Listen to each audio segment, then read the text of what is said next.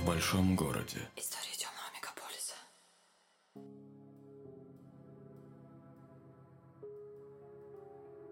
Частный сыщик Вадим Головин пригласил тебя на свидание, чтобы рассказать кое-что интересное. В этом выпуске прозвучит вторая часть истории «Сценарист из Тиндер». Первую часть вы можете найти в плейлисте моего подкаста «Нуар в большом городе». Кроме того, я вкратце перескажу содержание предыдущего выпуска, чтобы вы понимали сюжетную линию. Друзья, как всегда, в начале короткое объявление. Моя книга «Детектив без убийства» готова. Сборник рассказов поступит в магазины страны в сентябре 2022 года, то есть буквально через пару недель. А уже сейчас можно сделать предзаказ, выбрав ближайший к вашему дому пункт выдачи. Посылка, полная отличных историй, будет доставлена курьерской службой. Ссылка на предзаказ опубликована в моей официальной группе «Нуар в большом городе» в социальной сети ВКонтакте. Переходите туда, подписывайтесь. Также я буду благодарен вашей подписке на мой подкаст на Яндекс Музыке. Поставьте свое сердечко, и большая любовь вернется к вам бумерангом. Да будет так. Кстати, хочу отдельно поблагодарить музыкальную редакцию Яндекса, в частности тех, кто курирует подкасты, за наше многолетнее сотрудничество. Теперь история. В первой части я рассказал о том, как 30-летний сценарист Иннокентий получил шанс пробиться в мир большого кино. Ему предложили поработать над сценарием для художественного сериала о женских боях без правил. Это такой мрачный аналог «Холостяка», где барышни бьются в октагоне за олигарха. Но главная героиня сериала грезит не деньгами, а местью. Она хочет расправиться с богачом за то, что он ее изнасиловал. Для поиска образов Иннокентий, он же Кеша, регистрируется в Тиндер. Там он знакомится с 20-летней студенткой Инной. С нее сценарист пишет портрет главной героини сериала и сам не замечает, как влюбляется в девушку. При этом у Кеши есть беременная жена, которую он скрыл от Инны. А еще девушка не знает, что Кеша ее использовал для сценария. В ситуацию вмешивается мать Инны, которая узнала от дочери про Кешу. Женщина просит частного детектива разлучить Инну с Кешей, потому что опасается за судьбу дочери. В дело вступает сыщик Вадим Головин. Об этом Кеше я знал немного, и то со слов клиентки. А именно, что молодой человек вроде бы как разводится и еще занимается съемкой рекламы. Ни адреса, ни телефона, ни фамилии объекта известно не было. Вообще рассказы моих клиентов часто не имеют ничего общего с реальностью. Помню, один заказчик просил меня расправиться с любовником жены. Вы, говорит, с ним только поосторожней, а то он бывший танкист, косая сажень в плечах, контуженный, может одной левой троих уложить. «Откуда знаете?» – спрашиваю. Вздыхает. Жена сказала. Во время следующей встречи я показал клиенту фотографию этого Казановы, а там просто какой-то дрищ. Так что вы думаете? Клиент не поверил? Вы, говорит, обознались. А я в ответ. Знаете, у страха и траха глаза велики. Когда женщина испытывает влечение, она мужчину видит словно с другого ракурса. Эх, прямо сейчас навеяло. Прихожу как-то раз домой, не пойми откуда, а на кухне женские голоса, девишник – на цыпочках подкрадываюсь поближе, уши возле двери погреть. И слышу. Ну и фиг с ним, что на полу спим. Зато Вадик у меня добрый. Было время, чего тут скажешь. Пора продолжать историю, а то чего доброго забухаю от всех этих воспоминаний. В общем, выйти на Кешу мне помогла Инна. Несколько дней я следил за девушкой, и она привела меня к своему любимому. В тот день Инна вышла на улицу в нежно-голубом платье. Я сразу понял, будет свидание. Девушка опаздывала и практически на бегу позвонила маме. До меня долетели только отдельные фразы. «Буду у Насти писать курсовую», — наврала Инна. В ответ было сказано что-то колкое. Инна, нахмурив бровки, выпалила. «Не веришь? Позвони Насте». Я наблюдал за всем этим и размышлял о нелегкой жизни домашней девочки. Когда ты носишь под платьем кружевное белье, а все еще обманываешь маму. Но кто, как не родители, должны защитить белокурого ангелочка от нежелательных последствий романтики? Кстати, о птичках. Свидание проходило в почасовом отеле, где Инна и Кеша не теряли оплаченное время зря. Конечно же, им хватило всего 15 минут, а потом они просто лежали в обнимку, потные. Забавно, что секс мы часто запоминаем как долгий процесс, а по факту все происходит считанные минуты. Впрочем, не будем затрагивать эту щекотливую тему. Кешу я поджидал на выходе из отеля и проводил его до самого дома. Возле подъезда парень остановился и вытряхнул из кармана какие-то бумажки. Пришлось залезть в урну. Да-да, рыться в мусоре – святая обязанность детектива. Один мой напарник как-то раз вынул из мусорного пакета презерватив и, победно помахав им над головой, воскликнул «Было!». Проходившие мимо две пожилые женщины брезгливо поморщились. Лишь один я знал, что мы только что выявили супружескую измену. В общем, среди выброшенных бумажек оказался гостиничный чек. Кеша машинально сунул его в карман брюк, но своевременно избавился от улики. Похоже, думаю, разводом тут и не пахнет. Просто-напросто загулял мужчина, а сам лапшу на уши девчонке вешает, что любит, и ради нее разведется с женой. Не детективный, а жизненный опыт подсказывал. Плохая затея перескакивать на встречный поезд. Приедешь туда же, откуда начал. Мой вам добрый совет. Не прыгайте из одних отношений в другие. Сойдите на полустанке. Присядьте на чемодан и хорошо обо всем подумайте. Все дороги в конечном счете ведут на кладбище. Туда нужно ехать как можно дольше. И только с приятными попутчиками. В отличие от поезда Петербург-Ейск, у вас есть все шансы выбрать спутников по душе. Просто совсем недавно я вернулся оттуда с задания и все никак не могу отойти от пережитого стресса. Так вот, у Кеши был минимум один повод не разводиться – Супруга его оказалась беременна. Ее с животом я срисовал в скверике, неподалеку от семейного гнездышка. Новость я поспешил сообщить заказчице. Как чувствовала кабель, заклеймила клиентка Кешу. Не понравился он мне сразу. Вы, говорю, сейчас судите на эмоциях. Но если подумать, не все так плохо. Ага, выдавила клиентка, узрев во мне защитника всего рода мужского. Давайте, говорю, рассуждать логически. Кеша с женой Прожили 8 лет. Значит, беременность не случайность. Возможно, ребенком обзавелись с целью спасения отношений. Значит, Инна просто временная утеха в период мужского кризиса. Цепь моих логических рассуждений разорвала клиентка. Я, говорит, заплатила не за то, чтобы мне устраивали сеанс психологии. Девочку нужно мою спасать, пока тоже не залетела от этого непутевого. Решение не заставило себя ждать. Самое время, говорю, раскрыть Инне всю правду, прислать ей парочку фотографий Кеши, где он вместе с женой выбирает кроватку для будущего ребенка. «И что это изменит?» – спросила клиентка. Во-первых, говорю, Инна узнает, что он обманщик, а во-вторых, поймет, что Кеша не сможет порвать со своей прошлой жизнью, как минимум алименты платить придется. Видите ли, Вадим, перешла на вкрадчивый тон клиентка. Я, честно сказать, рассчитывала на некую креативность, если так можно выразиться. А вы как бы мягче сказать, предлагаете способы вполне очевидные, но нет никакой гарантии, что это сработает и не навредит моему ребенку.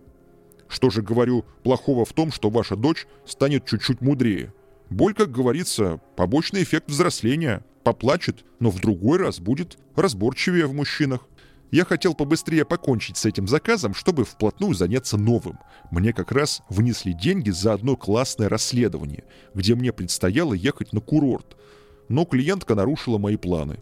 «Возможно, — сказала она, — вы упустили из виду тот факт, что моя дочь не так давно лежала на неврологии после пережитого стресса. Я говорила об этом еще при первой нашей встрече. Поэтому прошу учитывать обстоятельства. Но и кроме того, я жду от вас прорывных идей. Не вижу смысла платить за то, что могу придумать самостоятельно. В чем-то я даже согласился с заказчицей. Вдруг Инна в курсе этой самой беременности, но скрыла факт в разговоре с матерью. Как вообще девушка решилась на откровение при такой властной мамаше? Только потом я узнал, что маленький секрет Инны выболтала сестра. Инна по-родственному поделилась с ней своим сокровенным, а в итоге все обернулось вот чем. Есть у девчонок такая особенность взять и все кому-нибудь рассказать. Подруге, сестре, коллеге. И уверяю вас, тайна будет передаваться из уст в уста. Ведь на то же он и секрет, чтобы его выбалтывать. Мысленно я продолжал блуждать по этому любовному треугольнику, загоняя себя в углы. Было ясно, что от Кешиной жены тоже нет никакого толка. Она просто выгонит мужа из дома, и тогда уже ничто не помешает ему крутить роман с Инной. Так я пришел к идее ввести на поле нового игрока. Что если, говорю, Кешина теща случайно увидит зятя с девушкой? На улице или в каком-нибудь ресторане, ну и вправит ему мозги. Клиентка, будучи по натуре стервой, план одобрила, за исключением некоторых моментов, но это все мелочи. Куда больше меня волновал вопрос, каким образом я соберу вместе Инну Кешу и его тещу. Иной раз, чтобы подстроить случайную встречу длиною в одну минуту, нужно готовиться целый месяц, придумывать легенду, внедряться и заниматься прочей утомительной работенкой. Ни времени, ни желания всем этим заниматься не было. Поэтому я схитрил. Сам отправился на дом к этой несчастной теще, в разговоре прикинулся братом Инны. Сестра, говорю, моя загуляла с женатым парнем, а конкретнее вашим зятем.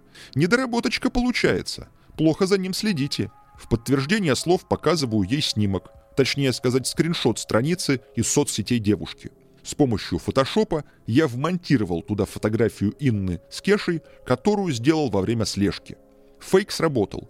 Расстроилась тетка, но вырулила грамотно. Вы, говорит, очень правильно поступили, что ко мне пришли, а не в квартиру зятя. Дочка моя сейчас в положении, ей волноваться нельзя. Я объясняю, что, собственно, и хотел попросить ее побеседовать с Кешей относительно половых излишеств в его жизни.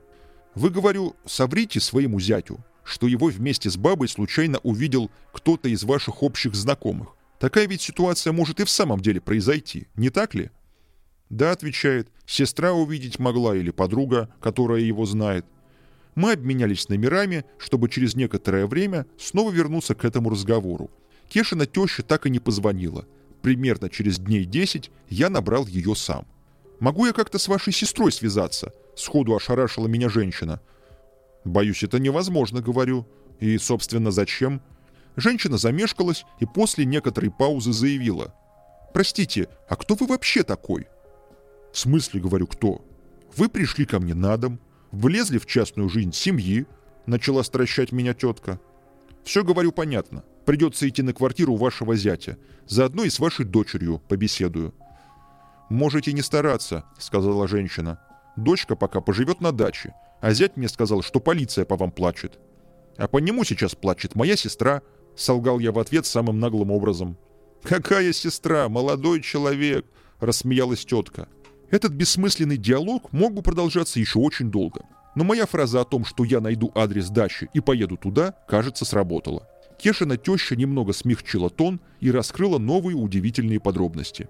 Не знаю, что придумала ваша так называемая сестра, но со слов зятя ситуация не такая. Понимаете, Иннокентий работает сценаристом и для поиска образов общается с девушками. Он их снимки даже показывал. И сестру эту вашу тоже. «Для поиска чего?» – переспросил я от удивления. «Ну, образов. Людей, короче, с которых портреты киногероев пишут», – как могла объяснила женщина. «Вот это да!» – вырвалось у меня. А про себя подумал, что в жизни не слышал отмазки более гениальной, чем это. Интересно, что бы ответил Кеша, окажись он застигнутым прямо на девушке. Наверное, и на такой безнадежный случай у него припасена отговорка – Слышал, что один парень, пойманный с поличным, предложил жене присоединиться к процессу. Конечно, все это забавно лишь на словах, а в действительности приносит унижение и боль. Таких ситуаций не следует допускать. Знаете, отношения чем-то напоминают вазу. При падении она может расколоться, а может треснуть, станет более хрупкой и ненадежной. И трещина эта останется навсегда. Моя беседа с Кешиной тещей окончательно потеряла логику. Тетка либо меня дурила, покрывая огрехи зятя, либо сама поверила в эту чушь. Напоследок я уточнил, много ли девушек так использовал этот доморощенный сценарист. «Не помню. Вроде бы 3-4», — ответила женщина. «Да и в общем какая разница? Понимаете, это его работа. А сестра ваша, видимо, что-то не поняла, проявила чувства. Так что вы с ней тоже поговорите, а нас оставьте в покое». Весь разговор, как вы понимаете, был мною записан и затем отправлен клиентке для дальнейшего изучения. Не буду тратить напрасно время на пересказ нашего диалога, сошлись мы на том, что за объектом нужно еще последить. Вдруг действительно теща не солгала, хотя бы о том, что Кеша встречается не только с Инной. Лично я не поверил, что он пишет сценарий, да и клиентка тоже. Слишком уж необычно все это выглядело. «Может, он вовсе какой маньяк», — сказал я заказчице, чтобы напустить жути. «Думаю, раз уж не отделаться от нее, так хоть денег еще стрясу и на этой волне потребовал у клиентки дополнительные средства на слежку. Тем более, что ходить за Кешей предстояло целую неделю. В одном из прошлых выпусков я уже говорил, что слежка, или так называемое наружное наблюдение, занятие весьма утомительное. Если хочешь получше узнать о жизни объекта, нужно ходить за ним несколько дней подряд. Причем может не подфартить, и человек, например, сляжет с простудой дома, на всю неделю, а сыщик каждое утро будет ждать его у подъезда. Мне повезло. В последующие дни Кеша был замечен мной в обществе разных девушек. По одной он водил их в кофейню, беседовал, что называется, ни о чем. В общем, вел себя так, как обычно это бывает на скучном первом свидании. Мне и напарнику, который иногда меня подменял, удавалось расслышать только некоторые фрагменты беседы. Ни о каком сценарии, кажется, речи не было. Зато я сделал несколько классных фото Кеши с этими барышнями. Кстати, со своей Инной за это время он встречался всего лишь раз. И снова у них был секс в том же самом почасовом отеле. Что любопытно, на встречу Кеша пришел с цветами. Я, окончательно сбитый с толку, отправился за советом к одному знакомому оперу из Угро. «Слушай, — говорю, — дело такое. Парень женатый, скоро станет отцом. Сам имеет во всех, так сказать, смыслах молодую любовницу. И при этом еще чуть ли не каждый день таскается на свидание с другими девчонками. Что это за чудеса такие? Знакомый давай надо мной стебаться. Ты что, спрашивает, завидуешь? У самого-то хоть баба есть? Да какая, говорю, женщина жить со мной станет? Ведь я же не настоящий. Человек-тень. Нахожусь разве что позади спины своего объекта. «Все ясно с тобой», — подытожил опер. «Ну, слушай, парень твой этот чего-то мутит. Может, вебкамщиц для студии ищет, если, говоришь, девочки молодые.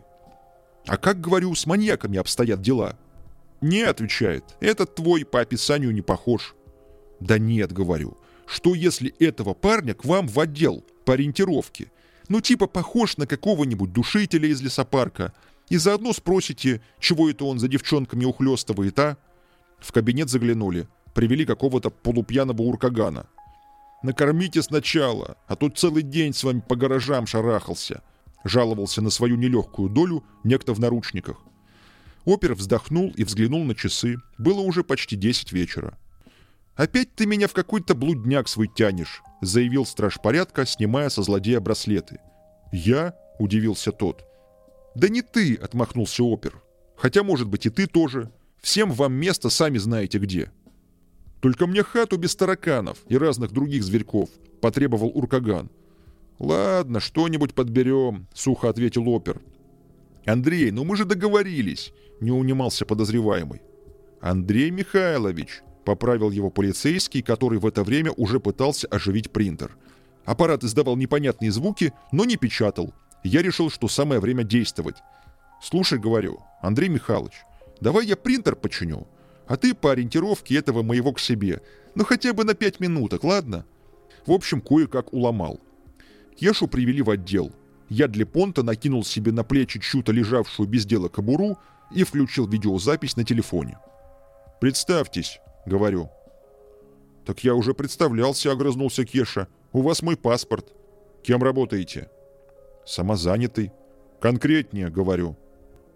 «Ну, в данное время занимаюсь рекламой», — пояснил Иннокентий. «А в чем вопрос? У вас какая-то студия или что?» Пытаюсь я подвести его ближе к сути. «Нет, на дому монтирую. Все законно. По договору», — начал оправдываться парень. «А людей, говорю, каких-нибудь привлекаете?» «В смысле, каких?» — удивился Кеша. «Ну, не знаю, там кастинги, может, проводите или что-то подобное». «Кастингами я ни разу не занимался», — пояснил Кеша. Объявление для набора девушек на съемки вы когда-нибудь подавали? Говорю, чтобы наконец развязать ему язык. Кеша слегка завис, а я прибавил. Только давайте честно, с девушками общались? Кеша поднял испуганные глаза. Вообще я еще сценарист и в рамках своего творчества общаюсь с разными людьми. С какой именно целью и с кем конкретно? Задал я Кеше самый главный вопрос. Я знакомился с девушками, чтобы найти подходящий образ героя сценария. Мне предложили снимать сериал, но там все законно. Никому я ничего такого не предлагал. В конце беседы я объяснил Кеше, что мы, дескать, ловим организаторов вебкам-студий. Он с пониманием кивнул и был несказанно рад, когда ему разрешили забрать свой паспорт и проваливать на все четыре стороны. Весь рассказ его был записан, и в этот момент в кабинете победно заскрипел новый принтер.